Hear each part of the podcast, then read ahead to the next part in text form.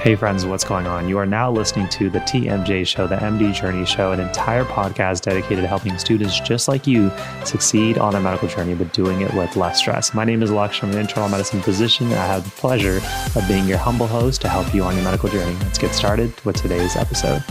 I've been in school for three years of college, four years of medical school, and many more years of training on top of it. And just like any student, I struggled with self discipline. But unfortunately, a lot of the advice out there on the internet was just very superficial. But recently, I came across an interview from the definition of self discipline from Eliud Kipchoge, who's currently the world record holder for the marathon time at right at two hours and one minute. And for reference, that is running a 434 mile for 26.2 miles straight. That happens to be two hours faster than my first ever marathon time. So, yes, this dude is super impressive, and for the feats that he's pulling off, self discipline is required. And in this interview, he reveals his three pillars that he recommends to everybody. And so, today we're going to break down each one of those and talk about how you can use it in your own marathon as a student. So, number one, and by far my favorite, is that you have to have vitamin N. Now, you may be thinking, just like I was, and frankly, just like the interviewer, vitamin N.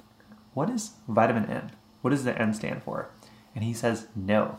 You have to have a good dose of being able to say no and the power of no. I know this from personal experience as both a medical student and college student is that you're always looking for as many things as possible that are going to help you succeed.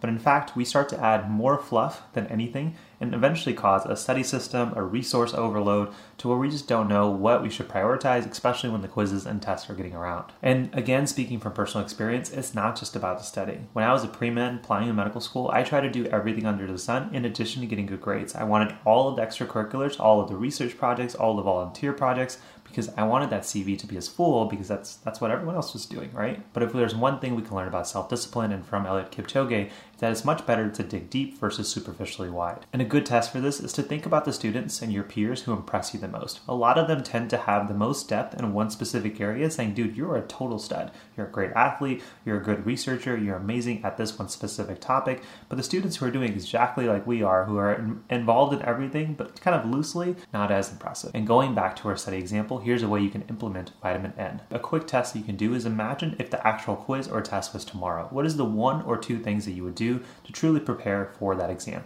Take away all the fluff, all the resource, and all the options. If the test is within 24 hours, you're going to make a lot of different decisions. Once you identify that this one or these two strategies are going to be my go to, try to fill your weekly calendar with those about 90 to 95% of the time. And you can do this mini test for your extracurriculars, your community service projects. Imagine if that application for medical school, pharm school, PhD, whatever it may be, is coming up in like a month. What would you do differently? You'd probably just try to hone in on one experience that really matters to you and try to make it as best as possible by the time the application goes live. Pillar number two is setting high priorities. Now, this is different than just making priorities and having them. It's setting high priorities, meaning making the mark really high and understanding why you have those in the first place. For Eliud Kipchoge, it's about being the fastest runner for the longest consistent time possible. So he's not trying to become the fastest sprinter and he's not trying to be somebody who can run a 100 mile race. He's trying to be able to run a marathon at the fastest time without burning out compared to his competitors. And because he has his sights set on such an ambitious goal, as well as as long as possible, he makes sure that everything that he's doing on a daily basis, his nutrition, his training, specific, focused on that one thing. And so now I ask you, what is your highest priority? If you are somebody on the medical journey like I was, maybe you're asking yourself, I want to be a surgeon, for example. I don't, but maybe you do then you're asking yourself, what kind of surgeon do I want to be? If I'm looking at that version of myself in five, ten years, wherever it may be for you, what does that surgeon look like?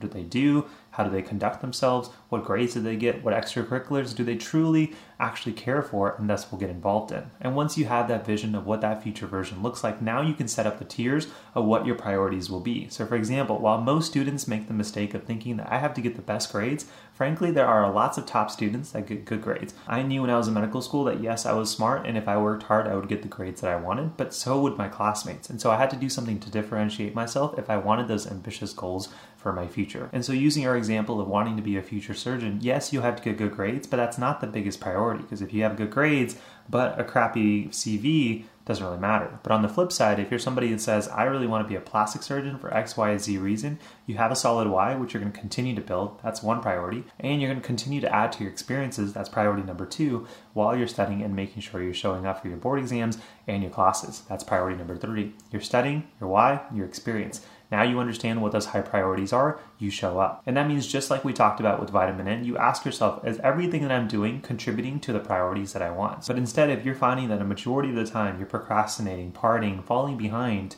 is that consistent with the version of yourself that you want to be? If you wanted to be that future surgeon, are the actions that I'm doing today going to allow me to be that person? If that answer is no, that that means that maybe that goal is actually not something you care for, or two, you may be very unlikely to achieve it unless you fix your priorities. And pillar number three, and probably tied for my favorite, stop complaining. Now, this is obviously easier said than done, and I don't want to be harsh because, frankly, there are many times in my own journey that I have to tell myself, you need to just stop complaining and just get to work. The true part is, is that the world is hard. If you're on the medical journey, for example, everyone is going to tell you that the medical school is going to be the hardest thing you do until you get a residency and then become attending.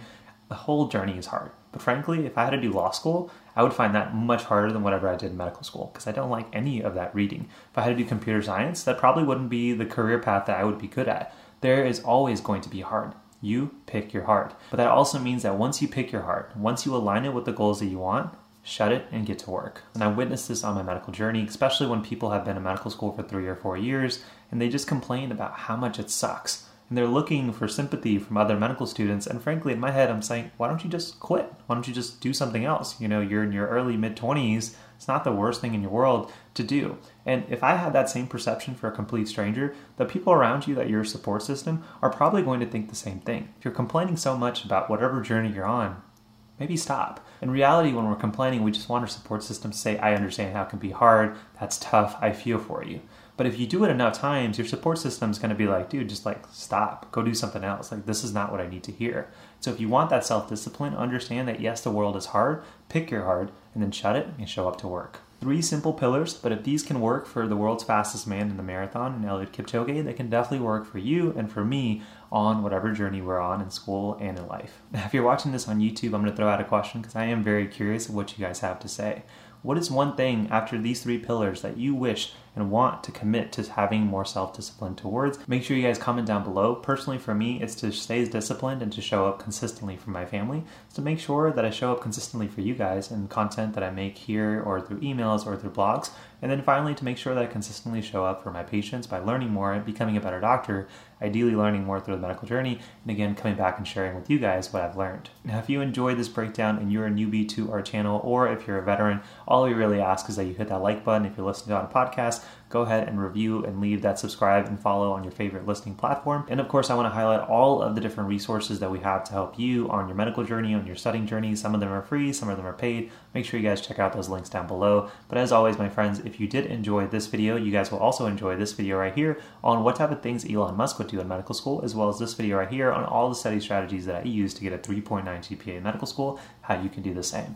As always, thank you so much for being a part of my journey. Hopefully, I was just a little help to you guys on yours and I'll see you guys in the next one. Peace.